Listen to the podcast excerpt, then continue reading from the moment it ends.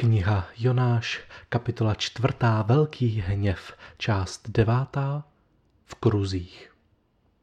Jonáše zasáhla tragédie. Střetl se s krutou přírodou. Vzala mu jeho jedinou radost. Jonáš je na poušti, svítí na něj sluníčko, ukrutně ho bolí hlava a obrací se v modlitbě k Bohu. Přál si zemřít a řekl, je pro mě lepší, abych zemřel, než abych žil. Máme neodbitný dojem, že jsme už tato slova z úst Jonáše slyšeli. Podíváme se o pár veršů dozadu, zapátráme v paměti a je to pravda. Stejnou modlitbu už vyslovil. Tehdy jsme si představili, že vstupuje do svého nitra, do oné krychlové místnosti, Uprostřed ní stojí na stole starodávné váhy s miskou života a smrti. Jonáš dnes znovu do místnosti zavítá, pohlédne na váhy a vezme z misky života radost z rostliny a přendá ji na misku smrti. Z života je zkáza. Na misku smrti přidá navíc bolest a hněv. A tak miska smrti klesá níž a níž. Člověk poodstoupí a znovu hodnotí. Ano, smrt je lepší než život. Už mě tu nic nečeká, bude jen hůř. Prosím, Bože, vezmi si můj život. Zaměříme se dnes v příběhu na myšlenku lidské zacyklenosti. Jonáš už po druhé opakuje stejnou větu – to je na tak útlou povídku obrovská slovní dotace. Proč nám to příběh opakuje? Protože zacyklenost je součástí lidského života. Jonáš je zacyklen na úrovni myšlení, smrt je lepší, a na úrovni chování chce umřít. Jonášova zacyklenost je projevem osobní pasti, do které se sám dostal. Jen si vzpomeňte, řekli jsme si, že je hlídačem i vězněm. Je tím, kdo nastraží past a tím, kdo se sám do ní chytí. Jonáš jde proti sobě, má v sobě sabotéra, který ho drží v šachu. Je to životní styl, který se opakuje a mohl by být vyjádřen následující strategií. Když se mi něco nelíbí, chci od toho utéct. Nelíbí se mu boží výzva a tak utíká. Nelíbí se mu bouře, tak usíná. Nelíbí se mu výslech od námořníků, tak se vrhá do vln. Nelíbí se mu, že město činí pokání a tak je opouští. Nelíbí se mu, že Bůh město nezničí a tak chce umřít. Přijde o kytku, svítí na něj sluníčko a chce umřít stále opakuje dokola jednu a tutéž strategii, je chycen v pasti své vlastní mysli, svých vlastních rozhodnutí. I my se v životě motáme ve stejných kruzích na rovině myšlení i chování.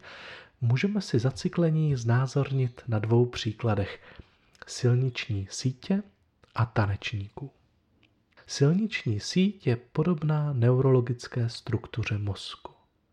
Dva body mohou být propojeny různě intenzivní spojnicí. Představte si je jako dva body na mapě. Mohou být propojeny lesní cestou, spevněnou cestou, nebo silnicí, nebo dálnicí. U Jonáše v mysli jsou dálnicí propojené body. Něco se mi nelíbí a utíkám pryč. Nepřemýšlí nad tím, že by se zachoval nějak jinak. Mezi těmito dvěma body vede přímá spojnice je to dálnice. Myšlenky se po ní valí rychlostí 130 km za hodinu. Někdo jiný může mít dálnicemi v mysli propojené body.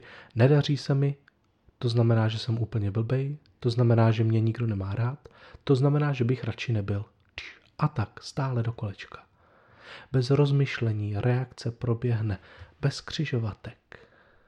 To je Jonášovo a naše zacyklení na úrovni myšlenek. Čím vícekrát myšlenka po silnici projede, tím se silnice posílí. A tak se opakováním z lesních cest stávají okresní silnice, rychlostní silnice a dálnice. Čím je člověk starší, tím je jeho mysl méně pružná, méně se tam něco mění. Myšlenkové procesy, asociace, bytní jsou sice rychlé, ale už se mnoho nemění.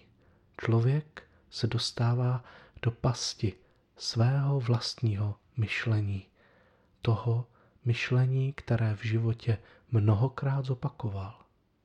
Dále si můžete představit tančící pár, muže a ženu. Během svého vztahu se spolu naučili tančit. Jeden něco udělá, druhý zareaguje.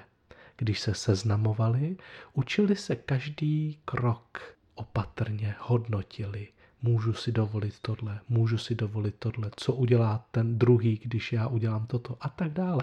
Ale po letech vztahu už tančí přirozeně, stále stejně. Jestli si na začátku šlapali na kuří oka a neřešili to, budou si na ně šlapat ještě za 50 let. On zaútočí, ona se stáhne, ona ho obejde, on to nějak zkousne a nenápadně ji potrestá. Pořád do kolečka, už to ani jinak neumí. Zacyklenost na rovině myšlení nám připomíná silniční síť. Zacyklenost na rovině blízkých vztahů nám připomíná tančící páry. Tato zacyklenost není jen špatnou zprávou, vždyť ji máme jako princip, který nám daroval Bůh. Může to být velmi dobré, jen si představte všechny ty dobré a pravdivé myšlenky, které se stanou opakováním dálnicemi, po kterých přirozeně proudí náš život. Jen si představte ty stále opakované modlitby, které naprosto změnily strukturu naší mysli. Jen si představte starý manželský pár, který je na sebe tak vyladěn, že tančí s lehkostí. Před nedávnem jsem s jedním takovým párem mluvil. Taková láska. Doplňovali se, popichovali, tančili. Ale co když, tak jako u Jonáše, jsou i naše cykly destruktivní? Jonášovou dálnicí je věta, je lepší, abych zemřel, než abych žil. A s Bohem tančí tanec, ve kterém před ním a před zodpovědností stále utíká. Je to dobré? Rozhodně ne ale my máme v příběhu možnost sledovat ze záznamu, jak Bůh Jonáše z jeho zacyklení zachraňuje. Je to dlouhá, pomalá cesta, při které obdivujeme boží trpělivost s Jonášem. Ale jinak to nejde. Jen se pojďme vrátit k těm dvou metaforám. Jak by mohlo dojít ke změně? Opustit desítky let vyježděnou myšlenkovou dálnici, ve které jsem zacyklen, by znamenalo sjet na exitu na nějakou polní cestu a hledat novou cestu přes les plný slepých cest. Ve svém tanci bych se musel zastavit s druhým a začít se učit nové krůčky jiného tance.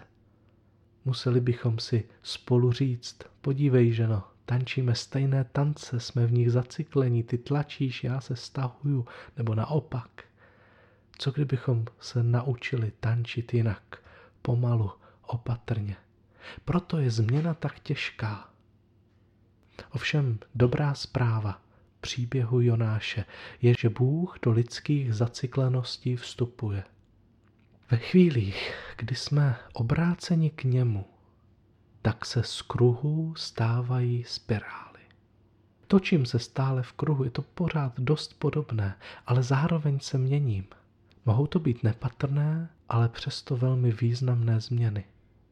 Uvědomím si, že dělám něco pořád stejně. Už to mě napříště změní.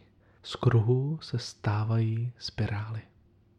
Pane Ježíši Kriste, když jsi tady chodil mezi námi po zemi, vnesl si mezi nás spoustu nových věcí.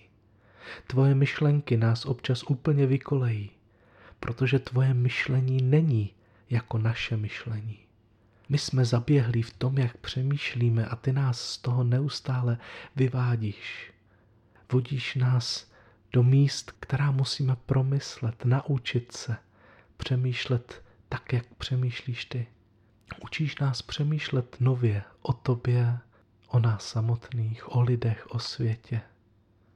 Dokonce si nás naučil tančit v novém rytmu, v rytmu pokání a milosti krůček za krůčkem.